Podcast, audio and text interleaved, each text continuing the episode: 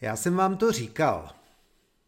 Nikdy, nikdy nechválím sám sebe a nikdy neprozrazuji pachatele dopředu.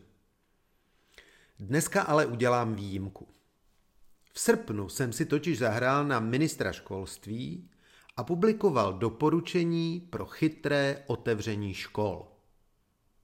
Skutečný ministr školství Robert Plaga si raději zlomil ruku a tak se nic z toho, co bylo obsahem mého projevu, do života nedostalo. Fakt vás prosím, abyste si ten kratičký článek znova přečetli nebo poslechli. Dneska se totiž nechci věnovat tomu, co jsem tehdy navrhoval a co jsme měli tehdy udělat, ale tomu, proč jsem to navrhoval. Bylo totiž evidentní, že otevření škol bude představovat epidemiologické riziko. Bylo také evidentní, že špatným, vynuceným opatřením pak bude, že školy se zase zavřou. No a jsme tam. Často se vláda vymlouvá, že nemohla vědět, že nikdo nevěděl a že jediný virus má plán. Ne, přátelé, tak to doopravdy není. Já jsem věděl. Já jsem říkal. A já jsem měl zase pravdu. Proč jsem to ale tehdy říkal? Jaké problémy přináší soužití dětí s nemocí COVID-19? A co o tom doopravdy víme? Skutečně to vypadá, že COVID-19 je pro děti méně nebezpečný. Podle nedávné studie z Nature Medicine mají dospělí zhruba dvakrát větší pravděpodobnost nakažení než lidé pod 20 let věku. Ve Spojených státech netvoří děti ani 10% z celkového počtu nakažených a jinde ve světě jsou to řádově 2% To jsou skvělé zprávy. No, nicméně zcela imunní děti bohužel nejsou. Pořád se bavíme o tom, že podle amerických pediatrů má COVID-19 smrtnost nenulovou, konkrétně 0,6% Data ale naznačují, že děti se prostě nakazí méně často. Na tom, proč tomu tak je, ale zdaleka nepanuje schoda. Jedním z možných vysvětlení může být myšlenka, že děti mají v plicích méně ACE2 receptorů a navíc je mají méně vyvinuté než dospělí. My dneska dobře víme, že ACE2 receptory jsou místa, kterými se virus SARS-CoV-2 dostává do buněk, takže se to zdá logické. K potvrzení této hypotézy bychom ale potřebovali fyzicky proskoumat tyto dětské tkáně což pochopitelně není snadné.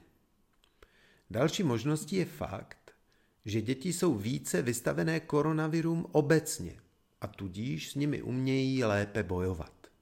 Prostě ty jejich nekonečné dětské rýmičky jim v této situaci vlastně pomáhají.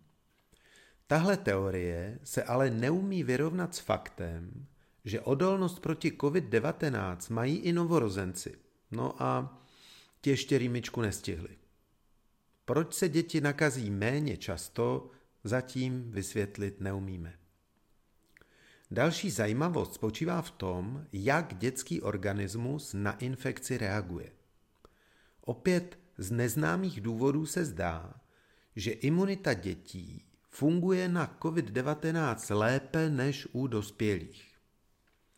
Jejich organismus totiž připravuje typicky takovou obranu, která sice na virus stačí, ale neuškodí jejich tělu. Konkrétně jde o to, že děti produkují nižší hladiny cytokinů, tedy proteinů, které vyrábí lidský imunitní systém a jejichž nadměrná produkce vede až k poškození organismu takzvanou cytokinovou bouří. Je známou skutečností, že vážně nemocní mají zvýšenou hladinu cytokinů. U dětí to tak není.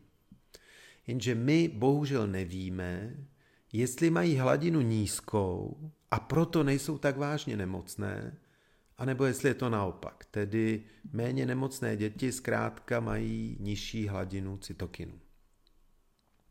Takže děti se méně často nakazí a méně často onemocní vážně. Ve škole a v rodině ale pochopitelně nejsou sami. Zejména ve školách je možnost přenosu na dospělé mimořádně vysoká. Bohužel, podle všech studií to vypadá, že děti ve věku 10 až 19 let jsou stejně úspěšnými přenašeči viru jako dospělí.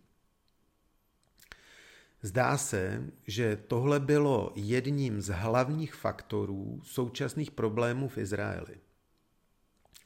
Tam po dobrých datech za květen otevřeli školy s minimem omezení, což se okamžitě projevilo v nárůstu onemocnění mezi dětmi a s malým odstupem i mezi dospělými. To se ale nestalo v zemích, kde k otevření škol přistoupili podle mých doporučení, tedy s adekvátními opatřeními proti šíření epidemie. Asi nemá cenu tady vypočítávat důvody pro to, aby školy mohly být otevřené. Asi nemá cenu vysvětlovat všechna negativa online výuky. To jsou fakt všechno dobře známá fakta. Data o šíření viru mezi dětmi, data o jejich přenosu z dětí na dospělé, příklady úspěšných otevření škol a příklady otevření neúspěšných to jsou ale také veřejně známá a dostupná fakta. Já se o ně zajímám 24-7 365. Moje práce globálního akciového investora mne k tomu zkrátka nutí. Jo, a taky jsem ještě manžel a táta. Úplně ale chápu, že ne každý rodič má čas, možnosti, možná i jazykové dovednosti, si taková data sám schánět a sám vyhodnocovat. To bychom fakt po rodiči chtěli už moc. Kdo to ale v popisu práce má, je náš stát. Vláda, zřizovatelé škol, regulátoři, ti všichni jsou za péči o naše děti placeni. No a když se dívám na výsledky této jejich práce, musím bohužel konstatovat, že ani oni sami do té školy za mladá moc často nechodili.